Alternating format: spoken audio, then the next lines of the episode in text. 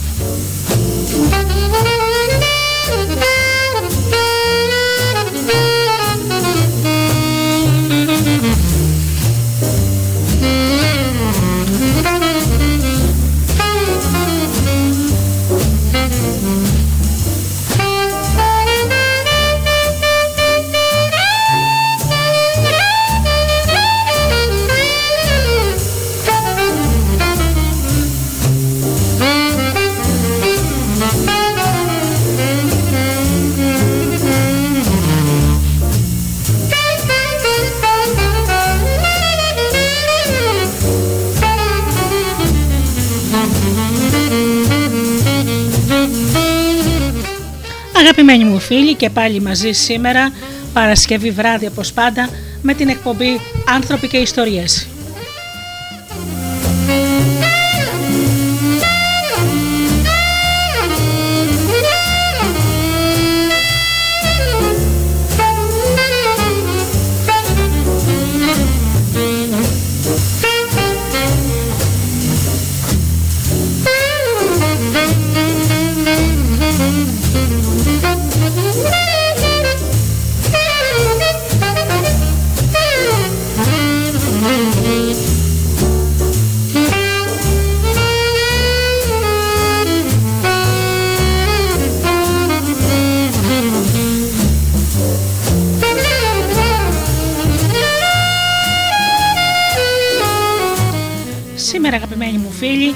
Μιλήσουμε για την εσωτερική αυθεντία και τη δύναμη της αυτοέκφρασης.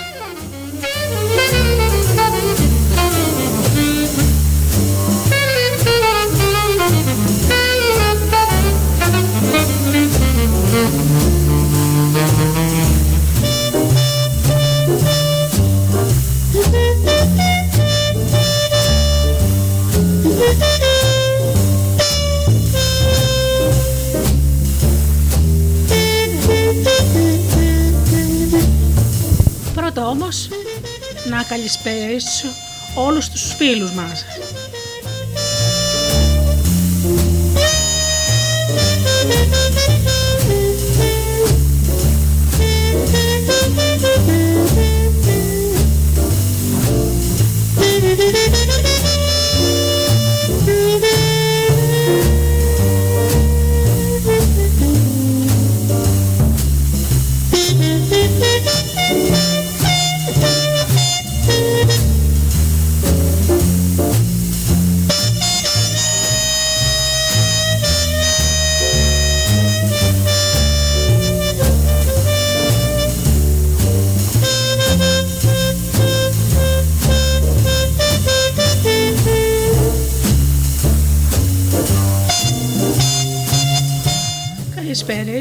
Τους φίλους που μας ακούν πληκτρολογώντας www.studiodelta.gr και βρίσκονται εδώ μαζί μας στη σελίδα του σταθμού.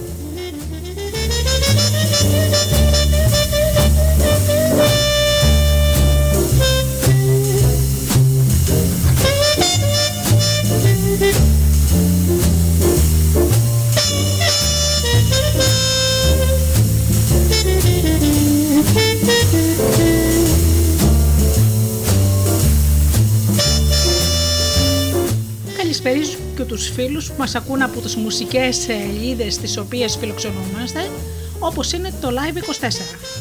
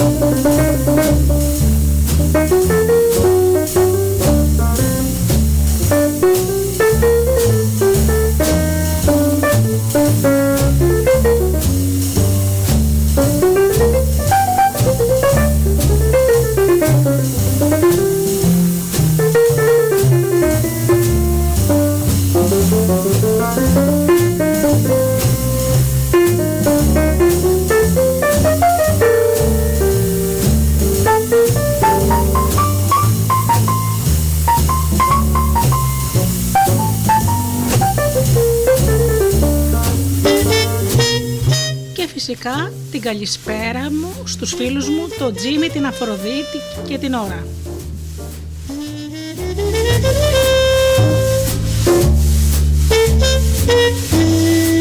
Ξεκινάμε με μουσική και πίσω πάλι εδώ με το θέμα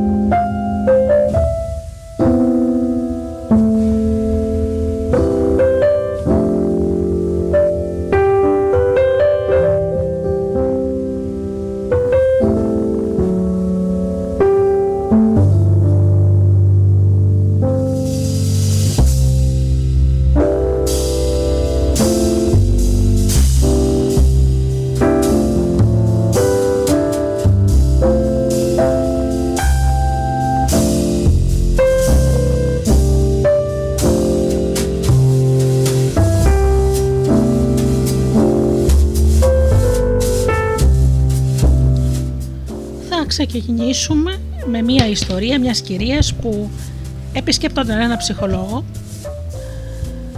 για ένα θέμα δικό της. Ο γιος της είχε γίνει μόλις δεκτός σε μια επίλεκτη ομάδα ποδοσφαίρου. Πραγματικά μεγάλη επιτυχία στη γειτονιά του δυτικού Λος Άντζελες όπου κατοικούσαν. Η Τζένιφερ υποστήριζε πολύ την αθλητική καριέρα του γιού της. Αν και ω άτομο ήταν επιφυλακτικός χαρακτήρας και χωρίς μεγάλη πίστη στον εαυτό της, στην προκειμένη περίπτωση είχε κάνει τα αδύνατα δυνατά προκειμένου να γύρει την πλάστικα υπέρ του γιού της. Μίλησε αρκετές φορές με τον προπονητή της ομάδας, αντάλλαξε ηλεκτρονικά μηνύματα με ένα τοπικό αθλητικογράφο και γενικά πλησίασε κάθε άνθρωπο που θα μπορούσε να ασκήσει κάποια επιρροή. Όλος δε ο αγώνας αυτός γινόταν για να έχει η Τζένιφερ το αμφίβολο προνόμιο να ταξιδεύει με το αυτοκίνητό της σε απόμερε γωνιές της Νότιας Καλιφόρνιας και να παρακολουθεί μέσα στον ήλιο και στον κάψουνα ένα άθλημα του οποίου τους κανόνες αδυνατούσε να καταλάβει. Ο γιος της ήταν μόλις 10 ετών. Η Τζένιφερ ερχόταν από μια μικρή αγροτική πόλη και ήταν η πρώτη στην οικογένειά της που κατάφερε να τελειώσει το σχολείο. Μόλις της δόθηκε η ευκαιρία, απέδρασε αμέσως στη μεγάλη πόλη και χάρη στην εντυπωσιακή ομορφιά της μπόρεσε να εργαστεί ως μοντέλο. Μέσα της όμως δεν κατάφερε ποτέ να αποδράσει ολοκληρωτικά από την ανασφάλεια της ταπεινής καταγωγής της. Παρά τη σχετική επιτυχία της, αδυνατούσε να απαλλαγεί από την αίσθηση ότι άπαντες στην αριστοκρατική συνοικία όπου ζούσε ήταν ανωτέρω επίπεδο από εκείνη πιο έξυπνοι και πιο εκλεπτισμένοι, με περισσότερη αυτοπεποίθηση στην φαντασία της, οι άνθρωποι αυτοί αποτελούσαν τα μέλη μιας κλίκας στην οποία η ίδια δεν θα κατάφερνε ποτέ να γίνει δεκτή. Γι' αυτό το λόγο η Τζένιφερ ήταν αποφασισμένη να διασφαλίσει ότι ο γιος της δεν θα γινόταν ποτέ ο παρία που ένιωθε πως ήταν εκείνη. Σε αντίθεση με την ίδια, ο γιος της θα πήγαινε κολέγιο και μάλιστα όχι σε οποιοδήποτε, αλλά σε κάποιο πρωτοκλασσάτο ίδρυμα κατά προτίμηση της Ivy Leisure. Η ποδοσφαιρική ομάδα δεν ήταν παρά το πρώτο μόλις βήμα στην σταυροφορία που είχε ξεκινήσει προκειμένου να αλώσει το οχυρό της κοινωνικής εκτίμησης για το γιο της. Τα επόμενα βήματα θα ήταν μια καλή προπαρασκευαστική σχολή, ένα επίλεκτο ανώτατο ίδρυμα και ειδού. Στο τέλος θα γινόταν και ο γιος της ένα αξιότιμο μέλος της υψηλής κοινωνίας. Ο πατέρας της Τζένιφερ, που ζούσε ακόμα στην ίδια μικρή πόλη, αισθανόταν θυγμένος από το μεγαλοπίβολο σχέδιό της. Κατά τη γνώμη του, βρωμούσε ελιτισμό. Θα κάνεις στο εγγόνι μου κάτι σαν σνόμπ τύπους που αντί για μπύρα πίνουν λευκό κρασί, παραπονιόταν. Η απάντηση της κόρης. Α πίνει λευκό κρασί, αρκεί να είναι από τα ακριβά. Περιτώ να σας πω πως όταν τηλεφώνησε ο προπονητής για να της πει ότι ο γιος της έγινε δεκτός στην ομάδα, η Τζένιφερ πέταξε από τη χαρά της. Η ευτυχία της όμως δεν κράτησε πολύ. Από την πρώτη κιόλας μέρα της προπόνησης, η Τζένιφερ ένιωθε παρησύχθη. Πολλοί από τους πατεράδες των άλλων αγοριών ήταν επιτυχημένοι δικηγόροι και επιχειρηματίες. Ο πατέρας του δικού, του δικού της γιου όμως ήταν ένας αποτυχημένος που είχε φροντίσει να την εγκαταλείψει αμέσως μόλις έμαθα τα νέα της εγκυμοσύνης της. Οι άλλοι πατεράδες μάθαιναν τους γιους τους ε, στους γιους τους τις λεπτομέρειες του αθλήματος όπως τάκλιν, τις εκτελέσεις, πέναλτι και τους κανόνες του offside. Η Τζένιφερ δεν θυμόταν καλά-καλά τα χρώματα των καρτών. Με τις μανάδες των παιδιών όμως ήταν ακόμα χειρότερα τα πράγματα. Όταν η Τζένιφερ έφτανε στην προπόνηση, τις έβλεπε όλες μαζί να κουβεντιάζουν ακατάπαυστα. Μερικές φορές τις έπιασε, τις έπιασε να ρίχνουν παράξενες ματιές. Ούτε μια φορά δεν έκαναν χώρο για να καθίσει μαζί τους. Ποτέ δεν θα με αποδεχτούν. Ήδη με θεωρούν τυποτένια, έλεγε. Πώς ξέρεις τι σκέφτονται, τη ρώτησε ο ψυχολόγος της. Τους έχεις μιλήσει ποτέ, την ενθάρρυνε να τις προσεγγίσει. Οι γονείς των παιδιών είχαν προγραμματίσει συνάντηση για την επόμενη εβδομάδα όπου θα συζητούσαν τον τρόπο μεταφοράς της ομάδας για τους εκτός αγώνας, για τους εκτός έδρες αγώνες. Παρά τους ενδιασμούς της, η Τζένιφερ πίεσε τον εαυτό της να παραστεί στην συνάντηση. Δεν τα πήγαινε καλά. Ήθελα να σε συστηθώ, αλλά κάθε φορά που πλησίαζα κάποιον πάγωνα. Το στόμα μου στέγνωνε και η φωνή μου έτρεμε. Ακουγόμουν σαν τέρας. Έφυγα από εκεί όσο πιο γρήγορα μπορούσα. Όλοι βιώνουμε τέτοιες στιγμές. Θέλεις να κάνεις καλή εντύπωση, αλλά το μυαλό και το σώμα σου σε προδίδουν. Πρόκειται για τις στιγμές εκείνες που αποκαλούμε παράλυση. Τα συμπτώματα της Τζένιφερ ήταν συνηθισμένα. Στεγνό στόμα, τρέμουλο και κλείδωμα του εγκεφάλου. Ανικανότητα ανάκλησης πληροφοριών, ακόμα και σχηματισμού κατανοητών προτάσεων. Κάποιοι άνθρωποι χάνουν την ακριβή αίσθηση του σώματός τους, χύνουν πράγματα ή σκοντάφτουν σε αντικείμενα. Η παράλυση που βιώνουμε μπορεί να είναι από ήπια, οπότε και αισθανόμαστε απλώς μια ενοχλητική αμηχανία, έως ακραίας μορφής. Περιπτώσεις στις οποίες αδυνατούμε κυριολεκτικά να κουνηθούμε ή να μιλήσουμε σαν ο εγκέφαλός μας να έχει, να, κατεβάσει, να έχει κατεβάσει ρολά. Όλοι μας έχουμε παραλύσει με κάποιο τρόπο κάποτε. Πολλοί νομίζουμε ότι αυτό συμβαίνει μπροστά σε μεγάλα κροατήρια. Παράλυση ωστόσο μας προκαλεί συχνά μόνο ένα άτομο όπως το αφεντικό μας, η πεθερά μας και άλλα πολλά. Για τους σκοπούς αυτού, για τους σκοπούς ε, αυτής της ιστορίας, ο όρος ακροατήριο δεν θα υποδηλώνει απαραιτήτως κάποια ομάδα ανθρώπων. Ενδεχομένως να αναφέρεται ακόμα και σε ένα μεμονωμένο άτομο. Λέγοντας ακροατήριο, πολύ απλά εννοούμε κάποιον του οποίου η γνώμη για μας σε δεδομένη στιγμή είναι εξαιρετικά σημαντική. Επίσης, πολλοί από εμάς πιστεύουμε ότι η αιτία της παράλυσης είναι κάποια δεδομένη περίσταση. Μια συνάντηση που μας προκαλεί άγχος ή μια συνομιλία μπροστά σε μεγάλο κοινό. Η παράλυση όμως στην πραγματικότητα πυροδοτείται από μια εσωτερική ανασφάλεια, της οποίας την ύπαρξη ενδεχομένως και να μην συνειδητοποιούμε καν παρά μόνο όταν απολέσουμε ξαφνικά την ικανότητα να εκφραζόμαστε. Α δούμε πώς λειτουργεί αυτό στη δική σας ζωή. Κλείστε τα μάτια και φανταστείτε ότι βρίσκεστε μπροστά σε ένα άτομο ή σε μια ομάδα που σας κάνει να νιώθετε ανασφαλείς. Επικεντρωθείτε στο σώμα σας. Αναγνωρίστε κάποια από τα συμπτώματα παράλυσης που αναφέραμε. Πώς αισθάνεστε όταν προσπαθείτε να εκφραστείτε υπό το κράτος αυτών των συμπτωμάτων; Αν είστε σαν τους περισσότερους ανθρώπους, θα αισθάνεστε μάλλον αμήχανα και άβολα. Αν το τίμημα της ανασφάλειας όμως ήταν απλώς λίγη αμηχανία, δεν θα υπήρχε πρόβλημα. Δυστυχώς, όπως θα δούμε, η ανασφάλεια στοιχίζει πολύ περισσότερο.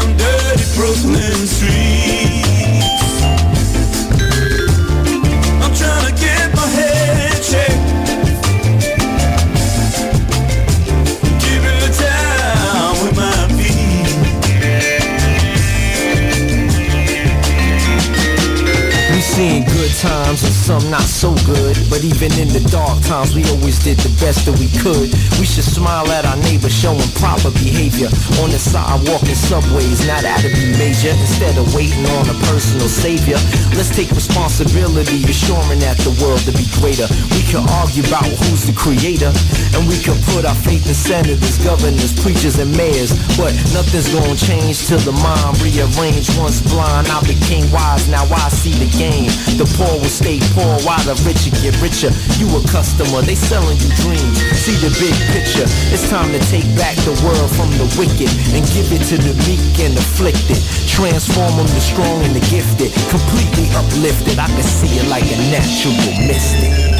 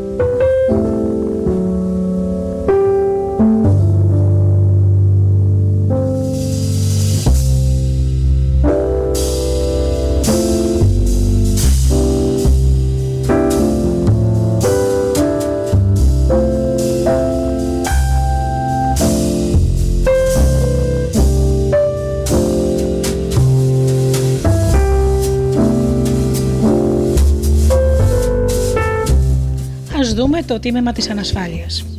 Η ανασφάλεια και της γέφυρης επικοινωνίας μεταξύ των ανθρώπων. Με τον καιρό γινόμαστε άκαμπτοι και πληκτικοί απέναντι στους άλλους, ενώ παράλληλα γινόμαστε και λιγότερο ανοιχτοί. Οι ανασφαλείς άνθρωποι έχουν τόσο μεγάλη αιμονή με το πώς τους βλέπουν οι άλλοι, ώστε, ώστε δεν δίνουν σχεδόν τίποτα από τον εαυτό τους. Κατά συνέπεια, νιώθουν ακόμα πιο αποξηνωμένοι. Η περίπτωση της Τζένιφερ είναι ενδεικτική. Μετά τη συνάντηση των γονέων, δεν έχει πια καμιά αμφιβολία ότι όλοι την απεχθάνονταν. Οι προπονήσεις του γιού της έγιναν μαρτύριο για εκείνη. Στη φαντασία της μέσα είχε γίνει τώρα persona non grata. Σαν κατάδικος που βαδίζει προς την ηλεκτρική καρέκλα, σκαρφάλωνε μέχρι την αποκομμένη θέση της στο πάνω-πάνω διάζωμα, κοιτάζοντας αλλού και με την καρδιά της να χτυπάει δυνατά. Μέσα στο μυαλό της άρχισε να κλωθογυρίζει διάφορα σενάρια πώς να καταφέρει να την αποδεχτούν οι άλλοι γονείς. Μια φορά δήλωσε θριαμβευτικά: Βρήκα τη φταίει. Είναι η προφορά μου. Έχει ακόμα αυτή τη χωριατήλα. Έκλεισα ήδη ραντεβού με δάσκαλο ορθοφωνίας. Ευτυχώς, προτού χάσει πολύ χρόνο και χρήμα, παρενέβη η μοίρα. Η ομάδα ανήκε σε Πούλμαν για τον πρώτο αγώνα εκτός έδρας.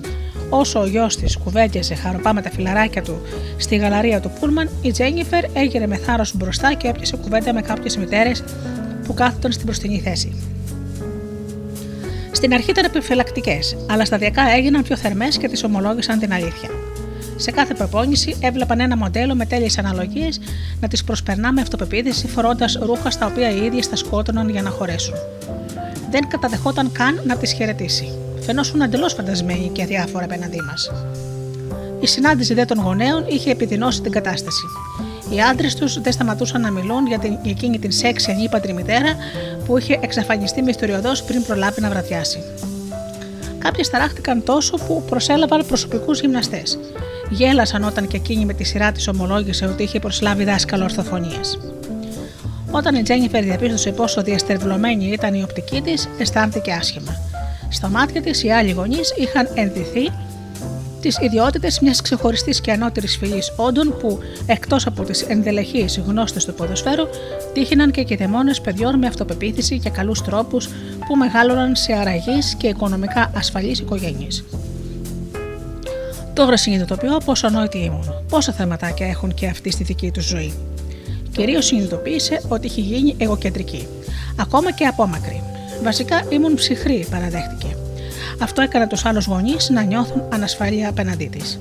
Την έβλεπαν σε ένα όμορφο θηλυκό, αρπακτικό, που μπορούσε να έχει ό,τι θέλει, αφήνοντας το πέρασμά της διαλυμένες οικογένειες. Η ανασφάλεια σάρωσε αυτή την ομάδα των όριμων λογικών ενηλίκων σαν ευκαιριακή λίμωξη. Η κάθε πλευρά είχε παρανοήσει την άλλη και ώσπου να έρθουν σε επαφή, καμιά από τις δύο ομάδες δεν μπορούσε να δει την αλήθεια καθαρά αν η Τζένιφερ είχε παραδοθεί στην ανασφάλειά της, μια ολόκληρη ομάδα οικογενειών θα είχε παραμείνει αποκλεισμένη από τη δική της ζωή και τη ζωή του γιού της. Η σύνδεση με άλλους ανθρώπους είναι επίσης θεμελιώδε συστατικό επιτυχίας. Οι περισσότερες ευκαιρίες στη ζωή μας θα προέλθουν από ανθρώπους με τους οποίους γνωριζόμαστε. Θα ήταν ωραία αν αυτές οι ευκαιρίες προσφέρονται βάση αξίας, ως ανταμοιβή για κάποιο ταλέντο ή για σκληρή δουλειά που έχουμε ρίξει. Ο κόσμος δεν λειτουργεί όμως έτσι. Οι άνθρωποι προσφέρουν ευκαιρίες στα άτομα εκείνα με τα οποία αισθάνονται ότι έχουν κάποια σύνδεση. Γνωρίζω μάλιστα και ένα ακραίο παράδειγμα σχετικά με αυτό. Ένας φίλος είναι σπουδαίος θεωρητικός φυσικός. Διδάσκει σε ένα πολύ μεγάλο πανεπιστήμιο και είναι μέλος της περίβλεπτη Εθνικής Ακαδημίας Επιστημών. Έχει μια συνάδελφο μακράν ανώτερη του σε ικανότητες, η οποία όμως δεν, έχει, δεν έχει προταθεί ποτέ ως υποψήφιο μέλος της Ακαδημίας. Και γιατί γίνεται αυτό; Επειδή οι ανασφάλειέ της την κάνουν ένα ανταγωνιστικότατο, ζηλόφθονα και δύσκολο συνεργάτη. Παρά τις ανώτερες ικανότητές της, η ίδια στέκεται εμπόδιο στην προσωπική της πρόοδο. Στην προσπάθειά της να συνδεθεί με άλλους ανθρώπους, η Τζένιφερ συνάντησε τους δικούς της σκόπελου, οι οποίοι όμως βασίζονται σε λιγότερους προφανείς λόγους.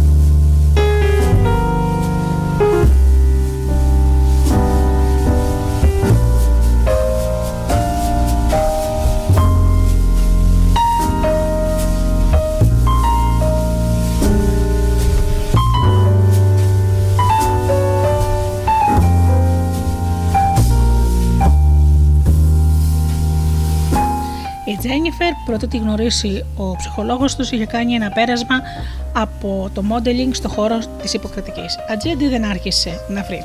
Η οντισιόν, η οντισιόν όμως ήταν μια άλλη ιστορία. Το πιο σημαντικό κομμάτι οποιασδήποτε οντισιόν είναι να συνδεθείς με τα άτομα που σε αξιολογούν εκείνη τη στιγμή. Η Τζένιφερ απομνημόνευσε στην εντέλεια τα λόγια, αλλά οι ερμηνείες της ήταν τόσο άκαμπτες που όσοι την παρακολουθούσαν βαριόντουσαν. Μετά την πολλωστή απόρριψη, ο ατζέντης της έλυσε τη συνεργασία τους. Δουλεύεις σκληρά και έχεις άψογη εμφάνιση, της είπε. Στη οντισιόν όμως μεταμορφώνεσαι σε ρομπότ. σω πρέπει να συμβουλευτείς έναν ειδικό. Δεν ήταν ακόμη έτοιμη για ένα τέτοιο βήμα. Πίστεψε ότι μπορούσε να ξεφορτωθεί και μόνη της στην ανασφάλειά της. Αποδίθηκε σε μια εκστρατεία παρόμοια με εκείνη που χάρισε στο γιο της μια θέση στην ποδοσφαιρική ομάδα προσέλευε δάσκαλο υποκριτικής, κατέγραψε όλες τις φιλοδοξίες της και φαντάστηκε τον εαυτό της να κερδίζει τα Όσκαρ. Αυτός ο ολοκληρωτικός πόλεμος κατά της ανασφαλιάς της την έκανε να αισθανθεί καλύτερα μόνο για λίγο. Σύντομα το αρνητικό συνέστημα κανείς δεν σε συμπαθεί. Επέστρεψε τριμήτερο. Το έργο το έχουμε δει πολλές φορές. Η ανασφάλεια δύσκολα ξεριζώνεται. Τα γεγονότα και η λογική δεν αρκούν για να καθησυχάσουν τα ανασφαλή άτομα, τα οποία συχνά υποβάλλουν τον εαυτό τους σε μεγάλες θυσίες προκειμένου να επιτύχουν κάποιο στόχο που ελπίζουν ότι θα τους κάνει να νιώσουν καλύτερα. Χάνουν βάρος, ακολουθούν μετα... μεταπτυχιακές σπουδές, δουλεύουν ασταμάτητα για μια προαγωγή. Κάθε φορά όμως η αίσθηση της αναπάρκεια επιστρέφει και η ανασφάλεια φαίνεται πως έχει τη δική της ζωή. Γιατί είναι λοιπόν τόσο δύσκολο να ξεφορτωθούμε την ανασφάλεια, η απάντηση θα σας φανεί πολύ παράξενη αρχικά. Μέσα στον καθένα μας υπάρχει ένας δεύτερος εαυτός. Ένα όν για τον οποίο ντρεπόμαστε βαθιά. Όσο σκληρά και να προσπαθήσετε, ποτέ δεν θα μπορέσετε να ξεφορτωθείτε αυτόν τον δεύτερο εαυτό.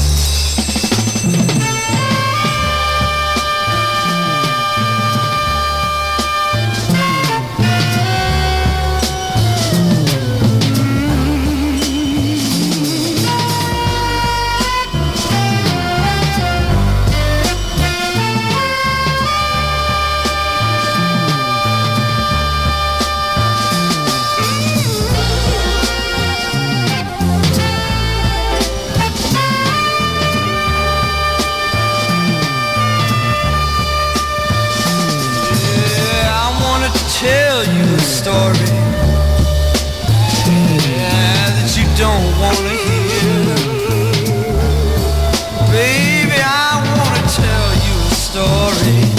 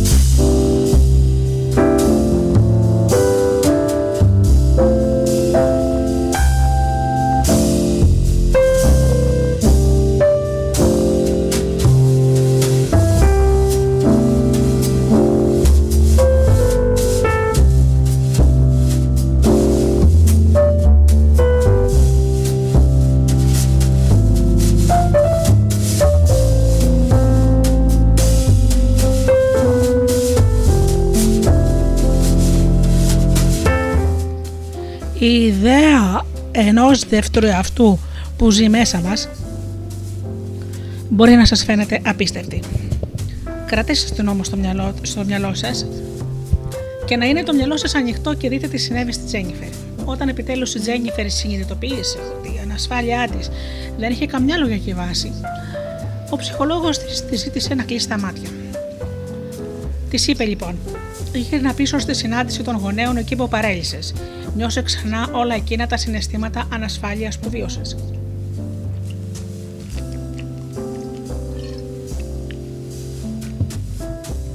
Έγνεψε καταφατικά. Τώρα φέρε όλα αυτά τα συναισθήματα μπροστά σου και δώσ' τους πρόσωπο και σώμα. Η μορφή που θα σχηματιστεί είναι η ενσάρκωση όλων όσων σε κάνουν να νιώθεις ανασφαλής. Έκανε μια παύση. Όποτε είσαι έτοιμη, πες μου τι βλέπεις, της είπε ο ψυχολόγος. Έπεσε μεγάλη σιωπή. Ξαφνικά η Τζένιφερ μόρφασε και μετά άνοιξε τα μάτια. Μπλιάξ, είπε με μια γκριμάτσα αηδίας. Είδε ένα κορίτσι 13 έως 14 ετών, θεόχοντρη και μέσα στη βρώμα. Το πρόσωπό της ήταν χλωμό και γεμάτο μπιμπίκια. Τελείως μπάζο. Η Τζένιφερ μόλις είχε δει τη σκιά της. Η σκιά είναι όλα όσα δεν θέλουμε να είμαστε, αλλά φοβόμαστε πως είμαστε συγκεντρωμένοι σε μία εικόνα. Λέγεται σκιά επειδή μας ακολουθεί όπου και αν πηγαίνουμε. Ο σπουδαίος ελβετός ψυχίατρος Καρλ Γιούγκ ήταν ο πρώτος που είπε ότι όλοι οι άνθρωποι έχουν μία σκιά, ανεξάρτητα από τα επιτεύγματα, τα ταλέντα ή την εμφάνισή τους. Η σκιά είναι ένα από τα πολλά εγγενή αρχέτυπα με τα οποία γεννιόμαστε. Αρχέτυπο καλείται η μοντελοποίηση μιας πλευράς του κόσμου. Για παράδειγμα, όλοι διαθέτουμε μια έμφυτη εικόνα του τι συνιστά μια μητέρα. Την, την έμφυτη αυτή εικόνα ο Γιούγκ την αποκαλούσε αρχετυπική μητέρα. Η αρχετυπική μητέρα δεν είναι επουδενί η αληθινή βιολογική μας μητέρα. Ωστόσο, αυτό το αρχέτυπο διαμορφώνει τις προσδοκίες που όντως έχουμε από την αληθινή μας μητέρα. Υπάρχουν πολλά αρχέτυπα. Η μητέρα, ο πατέρας, ο Θεός, ο διάβολος είναι μερικά από αυτά και το καθένα επηρεάζει βαθιά τον τρόπο με τον οποίο βιώνουμε τον κόσμο. Η σκιά, ωστόσο, έχει μια σημαντική διαφορά από όλα τα υπόλοιπα αρχέτυπα. Εκείνα επηρεάζουν τον τρόπο με τον οποίο βλέπουμε τον κόσμο. Η σκιά καθορίζει τον τρόπο με τον οποίο βλέπουμε τον εαυτό μας. Πάρτε για παράδειγμα τη Τζένιφερ για τους άλλους, που ήταν ένα όμορφο μοντέλο με τέλειες αναλογίες, άψογα μαλλιά και μακιγιάζ. Για τον εαυτό της όμως ήταν ένα άσχημο γατί του δρόμου ένα σκουπίδι της κοινωνίας. Φυσικό ήταν λοιπόν να νιώθει ανασφαλής. Τώρα καταλαβαίνετε γιατί είναι τόσο δύσκολο να ξεφύγουμε από την ανασφάλειά μας. Μπορούμε να αποβάλουμε ένα συγκεκριμένο ψεγάδι μας. Η Τζένιφερ είχε από καιρό χάσει την ακμή και το εφηβικό της πάχος. Την είχε τη σκιά, τη σκιά όμως όχι. Ένα κομμάτι της ανθρώπινης φύσης μας. Α περάσουμε τώρα στη δική σας σκιά. Γυρίστε πάλι το συνέστημα που νιώσατε στην προηγούμενη άσκηση. Είστε μπροστά σε μια ομάδα ανθρώπων που σας κάνει να νιώθετε ανασφαλείς και αμήχανοι. Εστιάστε στα συναισθήματα που σας προκαλεί αυτό. Τώρα φέρτε τα συναισθήματα αυτά μπροστά σας και φανταστείτε ότι σχηματίζουν ένα όν, με πρόσωπο και σώμα. Μόλις είδατε τη σκιά σα, αποτυπώστε την καλά στη μνήμη σας και μην ανησυχείτε. Αν έχετε τη σωστή εικόνα, δεν υπάρχει η σωστή εικόνα. Η σκιά του καθενός είναι διαφορετική. Όπως και, να, και να μοιάζει όμως η όψη της, είναι πάντα ενοχλητική. Η σκιά ενός όμορφου γυναικά έμοιαζε με χοντρό ξωτικό. Η σκιά της διευθύνουσας συμβούλου ενός εταιρικού κολοσσού έμοιαζε με μοναχικό κλαψιάρικο 8χρονο κορίτσι. Η σκιά μας μπορεί να είναι η προσωποποίηση της αντιπάθειας, της ασχήμια ή της ηλικιότητας. Καθώς την επεξεργαζόμαστε μέσα μας, ενδέχεται να αλλάξει όψη. Η σκιά είναι η πηγή μιας από τις πιο βασικές εσωτερικές μας συγκρούσεις. Όλοι θέλουμε να νιώθουμε ότι ως άτομα έχουμε αξία. Όταν όμως αντικρίζουμε τη σκιά μέσα μας, αισθήματα απόλυτης ντροπής μας πλημμυρίζουν. Η άμεση αντίδρασή μας είναι να στρέψουμε το βλέμμα μακριά. Να ψάξουμε έξω από τον εαυτό μας για κάποια ένδειξη της αξίας μας. Έτσι καταλήγουμε να βασιζόμαστε σε άλλους για έγκριση και επιβεβαίωση. Αν αμφιβάλλετε για το πόσο διαδομένη είναι αυτή η αναζήτηση της προσοχής, σκεφτείτε πόσο σπουδαίο πράγμα θεωρούμε το να είναι κανείς διάσημος. Πιστεύουμε ότι όλοι οι διάσημοι, επειδή έχουν κερδίσει την αναγνώριση του κόσμου, πρέπει να αισθάνονται χαρούμενοι και ασφαλείς παρά τις συνεχείς αποτοξινώσεις, τις υποτυχημένες σχέσεις και τις δημόσιες ταπεινώσεις που ενίοτε υφίστανται, εμείς επιμένουμε να πιστεύουμε πως επειδή βρίσκονται στο, στο επίκεντρο της προσοχής, οι διάσημοι απολαμβάνουν αυτήν ακριβώς την αίσθηση αξίας που τόσο λαχταρούμε.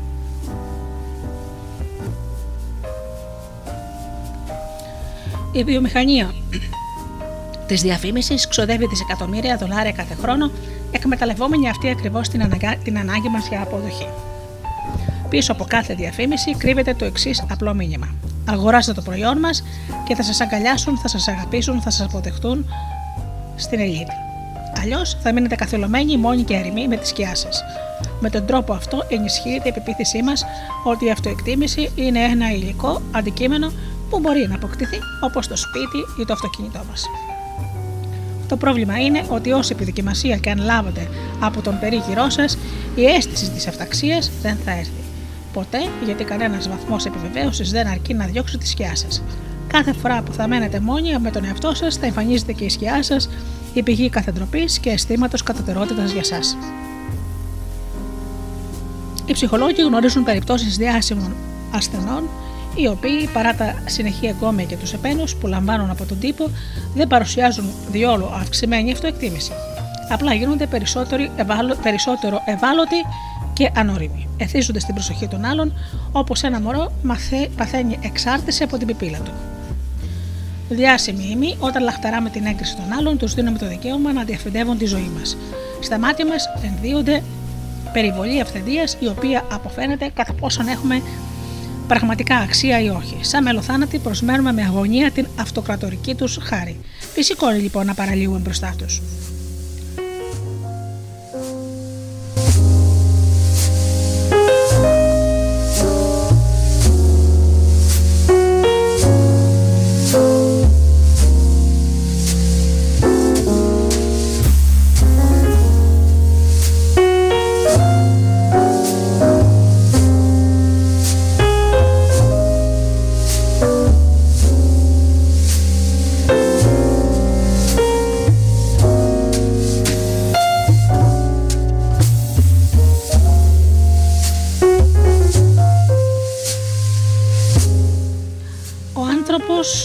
Ντρέπεται για τη σκιά του και κάνει ό,τι περνά από το χέρι του για να παραμείνει κρυμμένη μέσα του. Αυτό ακριβώς ε, μπορεί να συμβολίζει ένα κουτί γύρω από την σκιώδη συρρυκνωμένη μορφή της με μία ένδειξη κρυμμένη σκιά. Το μεγαλύτερο μέγεθος των μορφών που αντιπροσωπεύουν το ακροτήριο του ανθρώπου οφείλεται στην πίστη του ότι τον λόγο ακροατήριο έχει τη δύναμη να καθορίσει την αυταξία του. Η επιρροή αυτή που ασκείται πάνω του συμβολίζεται στην εικόνα με τα βέλη εξωτερική αυθεντία κρύβοντας τη σκιά του το άτομο παραλύει από την εξωτερική αυτή επιρροή. Όπως θα δούμε λοιπόν καθαρά, είτε στρέφουμε το βλέμμα μας μέσα είτε έξω από το εαυτό μας, το αποτέλεσμα είναι πάντα το ίδιο. Το βασικό ζητούμενο, η αυταξία μας διαφεύγει. Υπάρχει όμως τρόπος να βρούμε την πραγματική μας αυταξία. Και ο τρόπος αυτός βασίζεται σε ένα μεγάλο μυστικό. Αν η σκιά μας μοιάζει αδύναμη, και μειονεκτική στην πραγματικότητα αποτελεί το κανάλι για την καταξοχήν ανώτερη δύναμη που μπορεί να μας χαρίσει την SAE αυτοεκτίμηση. Τι σόη ανώτερη δύναμη είναι αυτή που επιλέγει να εκφραστεί μέσα από την αχίλιο πτέρνα της αυτοεκτίμησής μας, θα καταλάβουμε καλύτερα τη φύση της όταν φέρνουμε στο μυαλό μας εμπειρίες που έχουμε ήδη αποκομίσει από αυτήν. Εμπειρίες που παραβλέψαμε ή ξεχάσαμε επειδή συνέβησαν όταν ήμασταν παιδιά.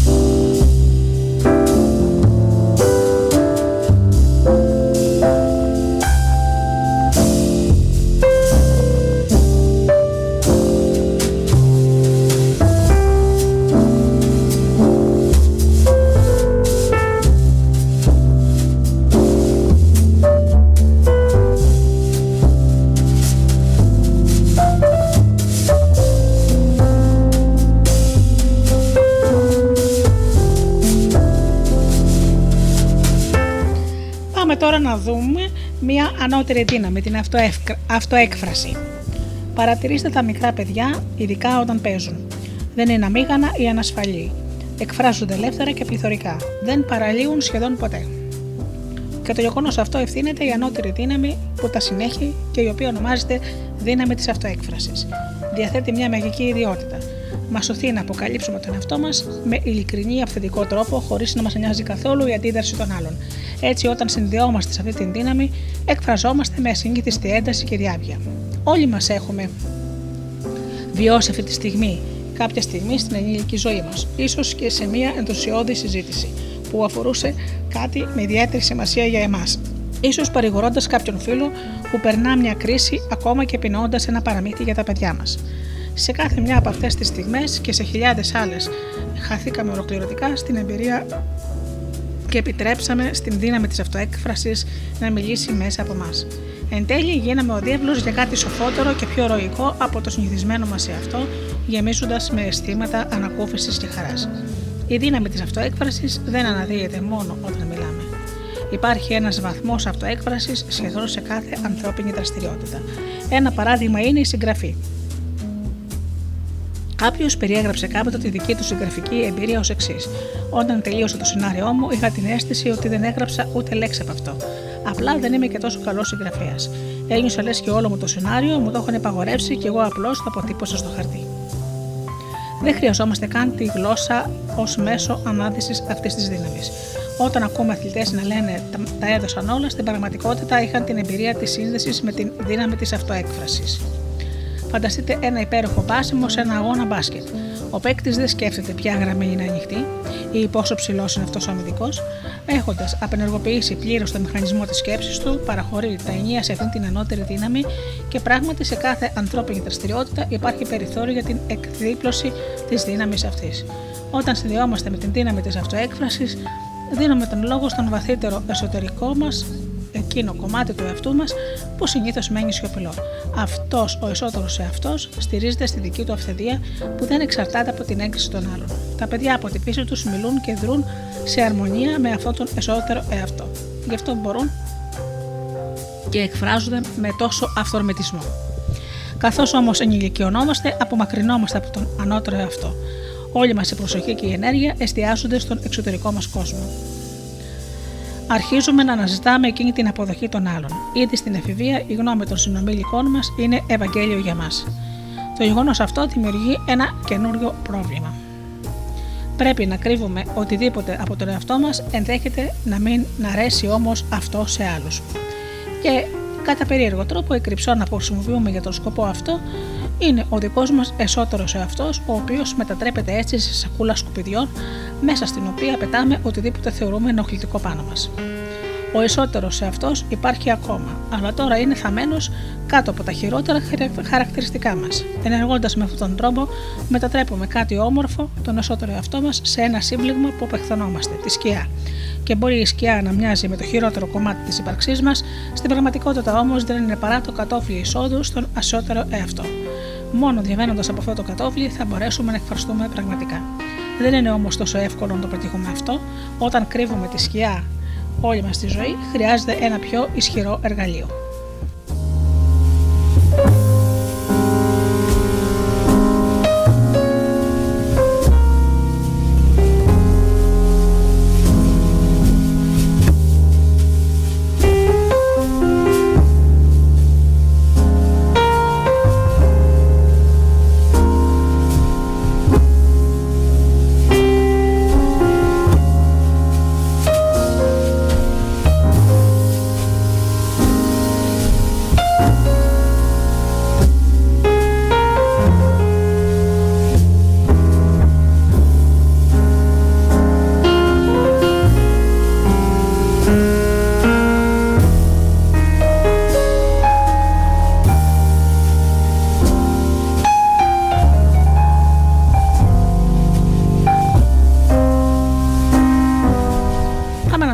Εργαλείο, την εσωτερική ευθεδία. Στο νέο αυτό εργαλείο παρατηρείται μια διαφοροποίηση σε σχέση με τα δύο προηγούμενα που είδαμε ως τώρα. Η αντιστροφή επιθυμίας και η ενεργή αγάπη επικαλούνται δυνάμεις ανώτερες και ανεξάρτητες από τα εμπόδια που ξεπερνούν. Στο νέο εργαλείο που μάθατε ως όμως η ανώτερη δύναμη πηγάζει από, τον ίδιο το, από το ίδιο το εμπόδιο. Το εργαλείο μετατρέπει τη σκιά σε αγωγό μιας ανώτερης δύναμης της, δύναμης της αυτοέκφρασης. Για να καταλάβουμε πώς γίνεται αυτό ακριβώς, ας δούμε πρώτα πώς ανακάλυψε ο Phil Stadge το συγκεκριμένο εργαλείο. Λέει λοιπόν ο Phil. Είχα αποφασίσει να παρουσιάσω κάποιες από τις νέες μου ιδέες σε ένα σεμινάριο. Είχα μεγάλο άγχος. Το να μιλάς επισήμως μπροστά σε ένα πλήθος ατόμων που δεν γνωρίζεις είναι πολύ πιο τρομακτική εμπειρία από μια απλή συνάντηση πρόσωπο με πρόσωπο στην άνεση του γραφείου σου. Με τον ασθενή σου. Με τρόμο έβλεπα τον εαυτό μου να παραλύει και να ξεχνάει αυτά που ήθελε να πει, ακόμα και να αποβουβαίνεται μπροστά στον ωκεανό των άγνωστων προσώπων.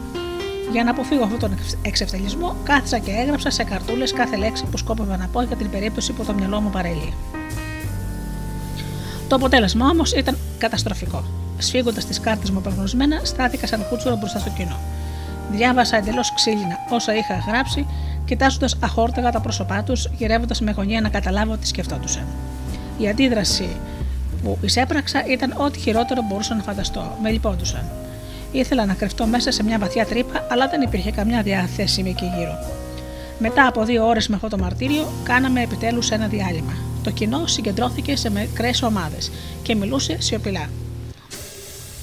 Όπως ο κόσμος μετά από κηδεία. Ντρεπόταν πολύ να με πλησιάζουν. Κάθισα λοιπόν μόνος μου στη σκηνή, νιώθοντας λες και εξέπεμπα ραδιενέργεια. Δεν είχα ιδέα πώς θα συνέχιζα με το δεύτερο μισό του σεμιναρίου. Τότε, στην πιο απελπιστική μου στιγμή, συνέβη ένα πολύ περίεργο πράγμα. Με τα μάτια της φαντασίας μου ήταν να με πλησιάζει μια μορφή που έμοιαζε πραγματική. Ήταν μια νεότερη και πιο κατα καχεκτική εκδοχή του εαυτού μου. Αθώα, φοβισμένη και απίστευτα συναισθαλμένη. Αντεπροσώπευε τον χειρότερο φόβο μου, ότι το κοινό μου θα με έβλεπε σαν ένα άπειρο παιδί που μπερδεύει τα λόγια του όταν εγώ ήθελα να με βλέπουν σαν έναν έγκυρο ειδικό. Παρά την αντίδρασή μου, η μορφή δεν έλεγε να χαθεί από μπροστά μου και σε αντίθεση με την όψη της, το βλέμμα της με κάρφωνε επιθετικά. Είχα λοιπόν την αίσθηση ότι μου πρόσφερε βοήθεια. Δεν είχα ιδέα πώς έγινε αυτό, αλλά ξαφνικά ένιωσα γεμάτος ενέργεια. Εντελώς αυθόρμητα σηκώθηκα και κινήθηκα προς τους ακροατές σε μια κατάσταση χαρούμενης υπερδιέγερσης, την οποία εκείνοι διάβασαν με έκπληξη πάνω στο μέχρι πρότινο μαρμαρωμένο πρόσωπό μου και έσπευσαν να επιστρέψουν γρήγορα στις θέσεις τους. Χωρίς να έχω συνείδηση του τι ακριβώς κάνω, πέτυχα στην άκρη τις σημειώσεις μου και απλώς άρχισα να τους μιλάω κυριευμένο από μια δύναμη που δεν είχα ξανανιώσει. Με τη γλώσσα μου να κυλάει ελεύθερη, πραγματοποίησα κατά τις επόμενες δύο ώρες μια παθιασμένη παρουσίαση των ιδεών μου. Παραδόξως, ούτε μια φορά δεν ανησύχησα για το τι έλεγα. Όλα έβγαιναν αυθόρμητα από το στόμα μου. Καθώς κατά τη διάρκεια της ομιλίας μου ένιωθα έντονη την παρουσία της σκιάς πλάι μου. Στην πραγματικότητα, εγώ ένιωθα σαν να είναι η σκιά και να μιλούσαμε μαζί με μια φωνή. Στο τέλος, όλοι σηκώθηκαν και με χειροκρότησαν. Η διέστηση μου πάντα μου έλεγε ότι πίσω από τη σκιά κρύβεται κάτι πολύτιμο, αλλά εκείνη τη μέρα του βίωσα από το πρώτο χέρι. Η σκιά εμφανίστηκε τη στιγμή ακριβώς όπου είχα χάσει κάθε ελπίδα να εντυπωσιάσω το κοινό μου, όταν δηλαδή δεν υπήρχε πια λόγος να την κρύβω. Το πιο συγκλονιστικό από όλα ήταν ότι η εμφάνιση της στο προσκήνιο δεν κατέστρεψε την ικανότητά μου να εκφράζομαι. Αντιθέτως, στην ενίσχυση, καθώς είχε πάψει πια να με απασχολεί η γνώμη του κοινού για μένα. Μια πρωτόγνωρη αίσθηση αυθεντίας τήληξε τα λόγια μου. Όσο μεγαλειώδης και αν υπήρξε αυτή η εμπειρία, δεν ήταν παρά ένα δωρεάν εισαγωγικό μάθημα στη δύναμη της σκιάς. Δεν μπορούσα να περιμένω παθητικά να μου συμβεί από μόνη της μια τέτοια εμπειρία. Αποδίδηκα λοιπόν στην αναζήτηση κάποιου εργαλείου που θα μπορούσαμε να χρησιμοποιήσουμε οι ασθενείς μου και εγώ προκειμένου να αντιθασεύσουμε την δύναμη της αυτοέκφρασης που χαρίζει η σκιά.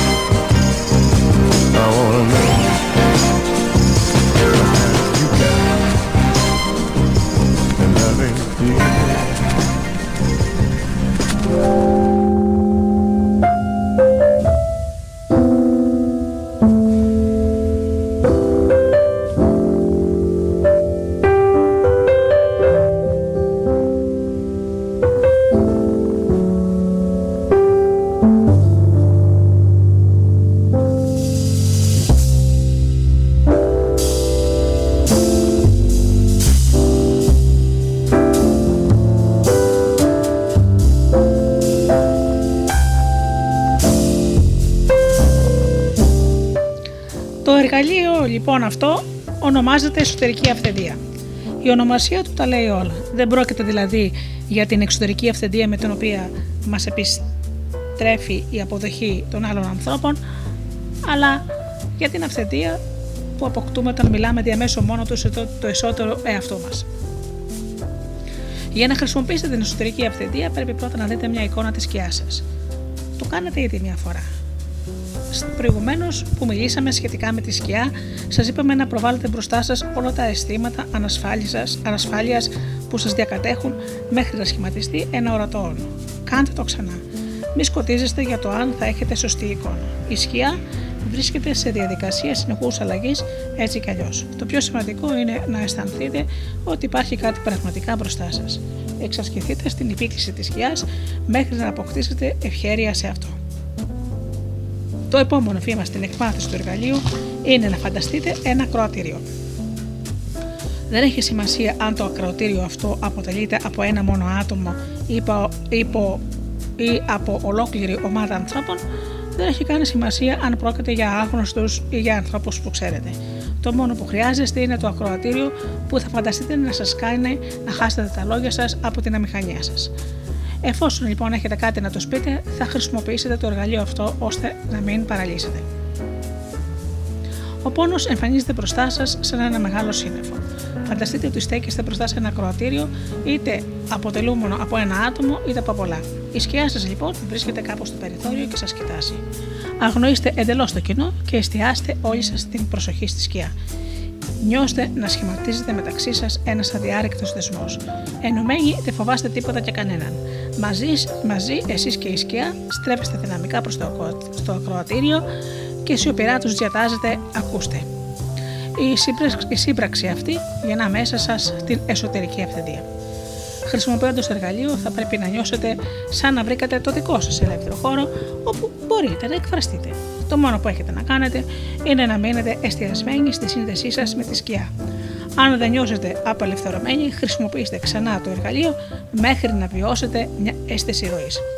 Το εργαλείο συνίσταται από τρία βήματα: την προβολή ενώπιον της σκιάς ω ζωντανής εικόνας, τον σχηματισμό ενός δεσμού μαζί της και τέλος την σιωπηρή αξίωση της προσοχής που απευθύνεται τώρα προς το ακροατήριό σας. Εξασκηθείτε σε αυτά τα βήματα μέχρι να σας γίνουν δεύτερη φύση, ώστε κατόπιν να επιστρατεύσετε αστραπία μπροστά στους άλλους ανθρώπους, ακόμα και όταν τους μιλάτε ταυτόχρονα. Καθώς θα προπονήσετε στην χρήση του εργαλείου, καλώντας τη σκιά σας, ίσως διαπιστώσετε ότι η όψη της δεν μένει πάντα η ίδια. Μην ανησυχείτε. Όπως κάθε ζωντανή οντότητα, η σκιά εξελίσσεται. Το πιο σημαντικό είναι να γεννά η παρουσία της ένα αδιάρρηκτο δεσμό μαζί σας.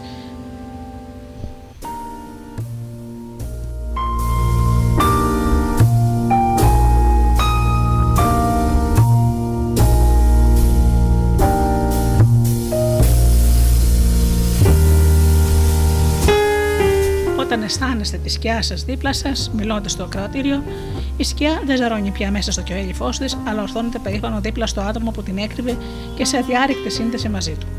Με μια φωνή το άτομο και η σκιά καλούν τη δύναμη της αυτοέκφρασης. Η ανώτερη αυτή δύναμη πρικίζει το άτομο με εσωτερική αυθεντία, η οποία συμβολίζεται με το στραμμένο προς το ακροατήριο βέλος που ξεκινάει από εσάς προς το ακροατήριο. Το ακροτήριο αποτελείται από μορφές μικρές σε μέγεθος και σε θέση κάτω από το άτομο. Και αυτό σημαίνει ότι το άτομο δεν αισθάνεται πια καμιά απειλή ενώπιον τους.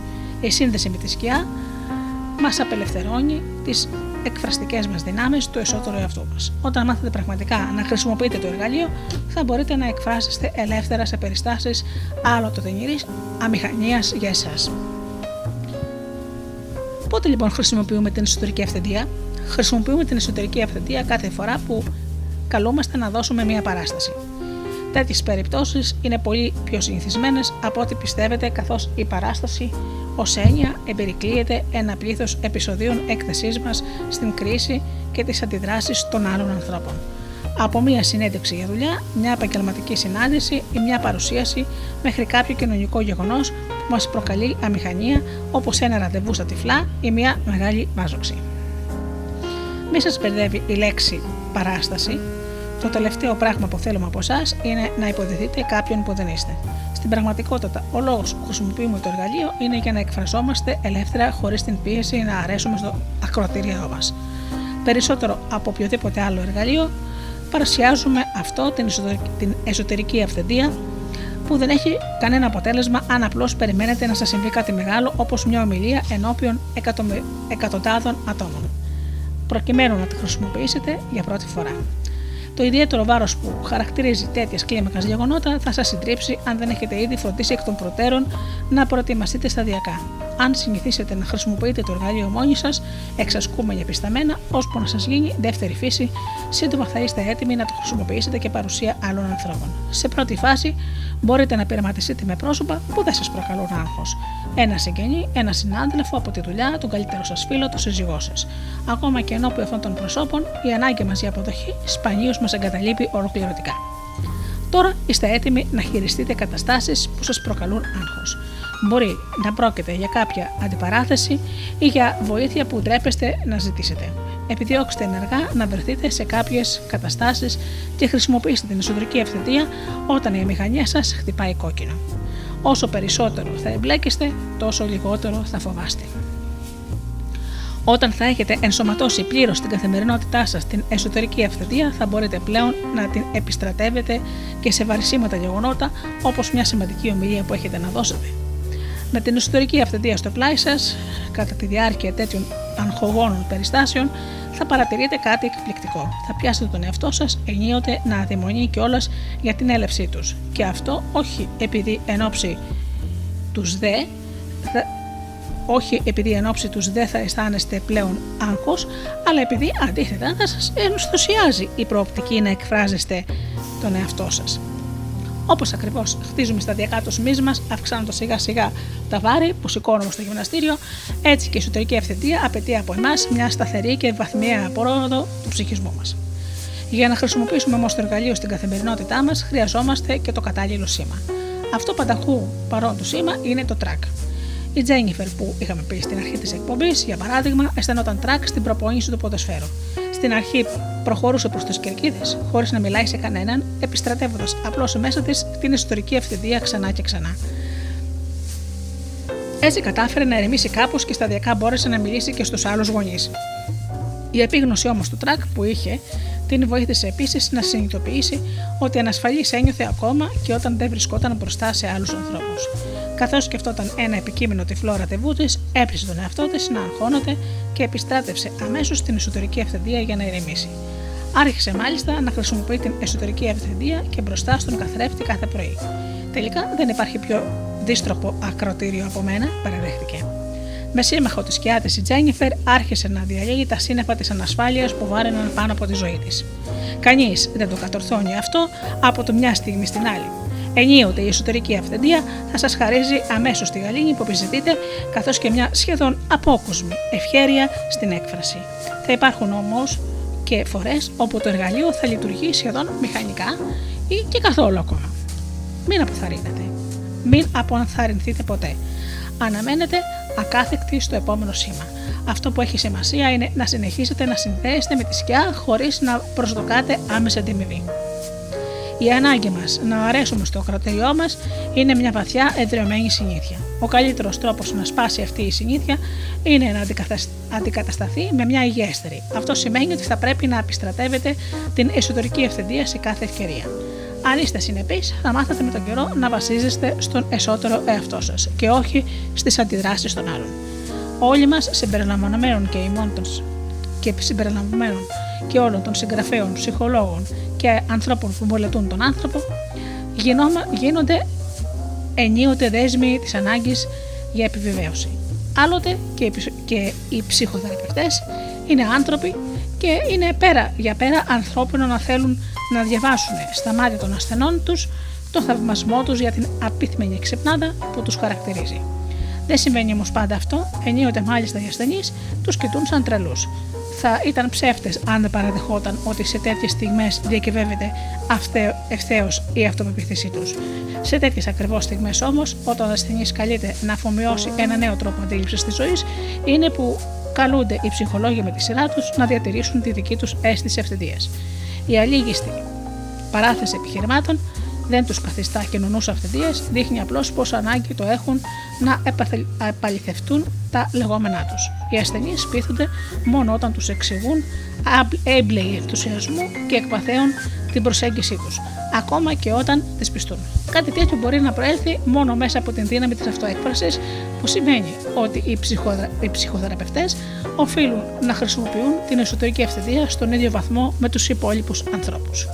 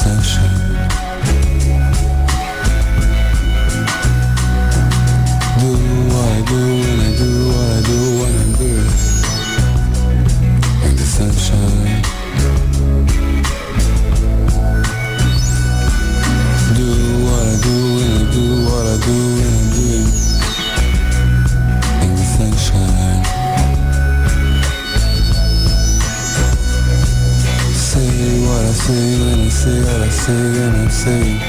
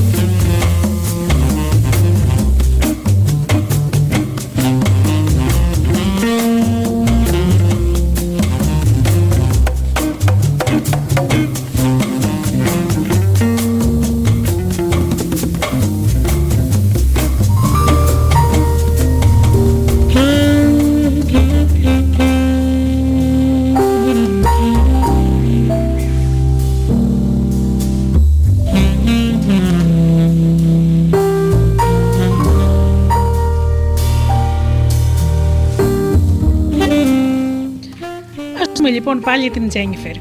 Ύστερα από σχεδόν δύο μήνες εντελεχούς χρήσης αυτού του εργαλείου, η Τζένιφερ βίωσε μια βαθιά μεταστροφή. Αυτό ο ψυχολόγος της το κατάλαβε αμέσως με το που την είδε να μπαίνει στο γραφείο του. Είχε ένα αέρινο βάδισμα και αντί για το πάτωμα, το βλέμμα της έπεφτε κατευθείαν επάνω του, ακτινοβολώντας ζεστασιά. Δεν θα πιστέψεις τι έγινε σήμερα, έκανε με κομμένη ανάσα. Η μέρα της είχε ξεκινήσει με άγχος, αλλά αυτή τη φορά όχι εξαιτίας της προπόνησης του γιού της. Ο λόγος ήταν μια αντισιόν, η πρώτη της εδώ και χρόνια. Πριν συνειδητοποιήσει, καθόταν αγχωμένη μαζί με τις συνυποψήφιές της σε μια μικρή αίθουσα αναμονής, περιμένοντας τη σειρά της. Μόλις ξεκίνησα να διαβάζω το λόγια μου, ένιωσα ένα παραλίο, αλλά τότε χρησιμοποίησα αμέσως την εσωτερική ευθυντία δύο φορές το καπάκι. Η ηρεμία μου επανέλθε, αλλά ένιωσα και κάτι ακόμα. Μια αίσθηση σαν να ανέβηκα στην πίστα. Ξαφνικά πετάχτηκε από τη θέση της και η παρουσία της ξεχύλισε το γραφείο σαν να έδινε θεατρική παράσταση. Μια μουσικότητα έκαιγε στη φωνή της. Όλο ανησυχώ για το τι σκέφτονται οι άλλοι για μένα. Έτσι, δεν σου λέω συνέχεια. Ε, λοιπόν, σήμερα ήταν λες και ξέχασα να ανησυχήσω. Τα λόγια, ο ρόλος, η θέληση να πετύχω, όλα αυτά μου ήρθαν χωρίς καμιά απολύτως προσπάθεια. Συγκλονισμένη λοιπόν, άρχισε να κλαίει σιωπηλά και τώρα ακτινοβολούσε ακόμα περισσότερο. Η απίστευτη μέρα της δεν τελείωσε εκεί. Μετά την οτισιόν, μια φίλη της από την Επιτροπή Συγκέντρωσης Πόρων στο, γραφείο, στο σχολείο του γιού της ζήτησε από την Τζένιφερ να την αντικαταστήσει στη συνάντηση που θα είχαν με ένα σημαντικό δωρητή, καθώς της είχε τύχει κάτι πολύ επίγον. Τρομοκρατήθηκα. Δεν μπορούσα όμως να πω όχι, γιατί το συγκεκριμένο άτομο με είχε βοηθήσει πάρα πολλές φορές στο παρελθόν. Πριν τη συνάντηση, το κεφάλι της Τζένιφερ ήταν γεμάτο με νούμερα και αριθμούς που τους είχε δώσει η φίλη της. Όταν όμως άρχισαν οι συστάσεις με το δωρητή, η Τζένιφερ δεν μπορούσε να θυμηθεί τίποτα από όλα αυτά. Για να μην πελαγώσει, έτρεξε από μέσα της την εσωτερική ευθυντία πολλές φορές ακόμα. Φαίνεται ότι είχε κερδίσει οριστικά πλέον την εμπιστοσύνη της Κιά, είπε. Γιατί τα πήγα ακόμα καλύτερα από ό,τι στην Οδυσσιόν. Απλώς άνοιξα το στόμα μου και βγήκε μια φωνή γεμάτη πυθό. Μίλησα από καρδιάς για την ευγνωμοσύνη που με πλημμύρισε όταν δέχτηκαν το γιο μου στο σχολείο, για τους καινούργιους φίλους που είχε την ευκαιρία να κάνει και για την αγάπη που δείχνει για τη μάθηση.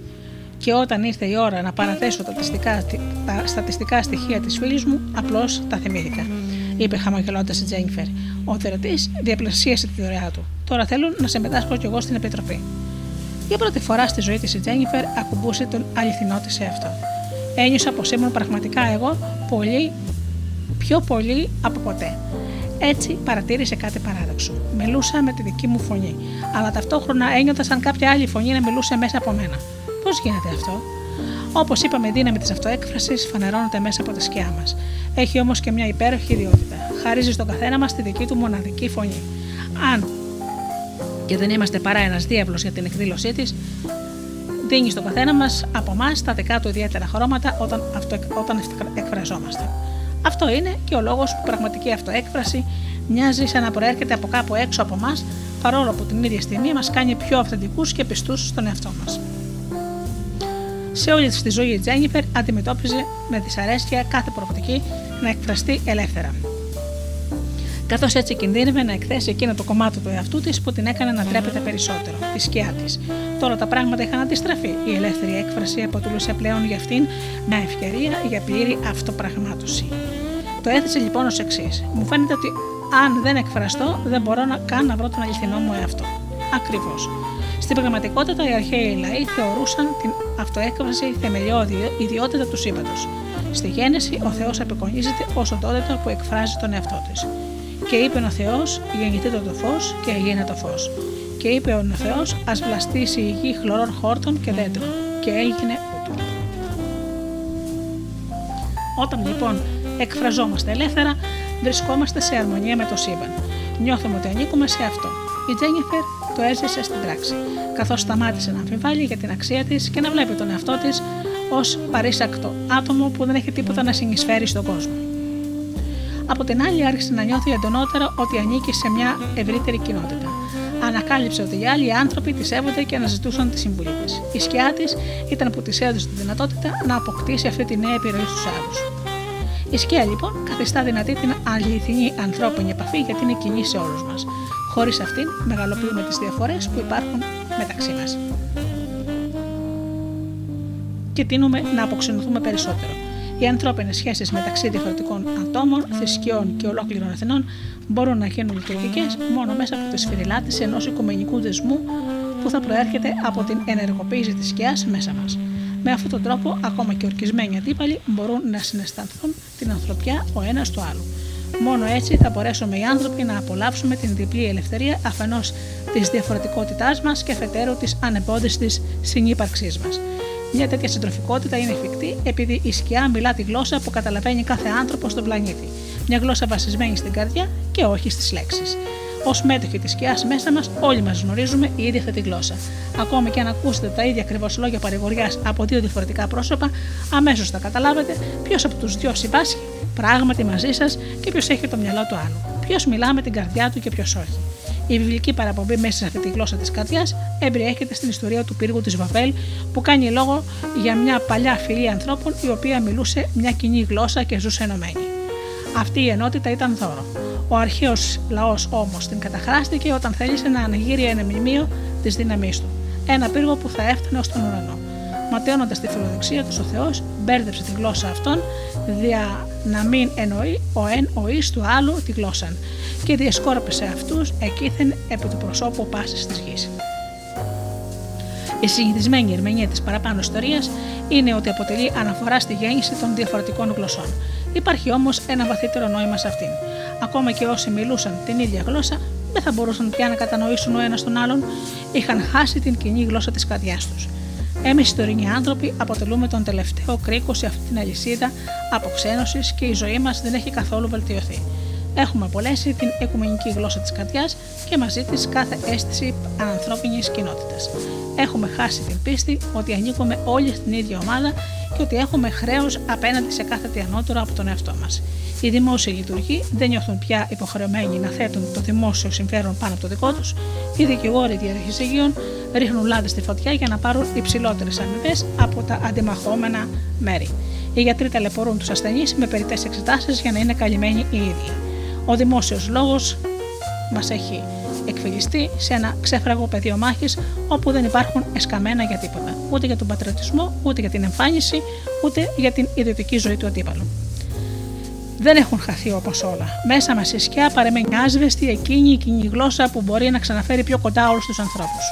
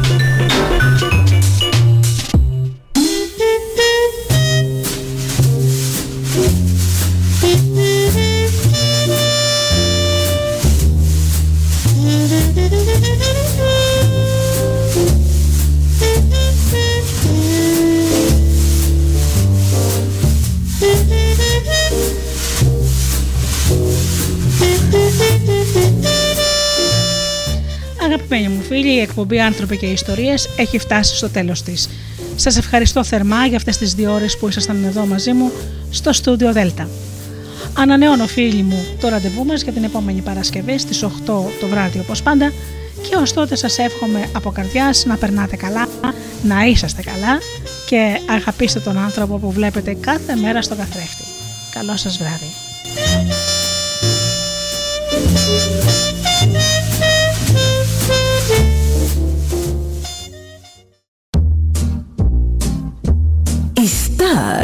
Προσπαθούν να είναι προσγειωμένοι.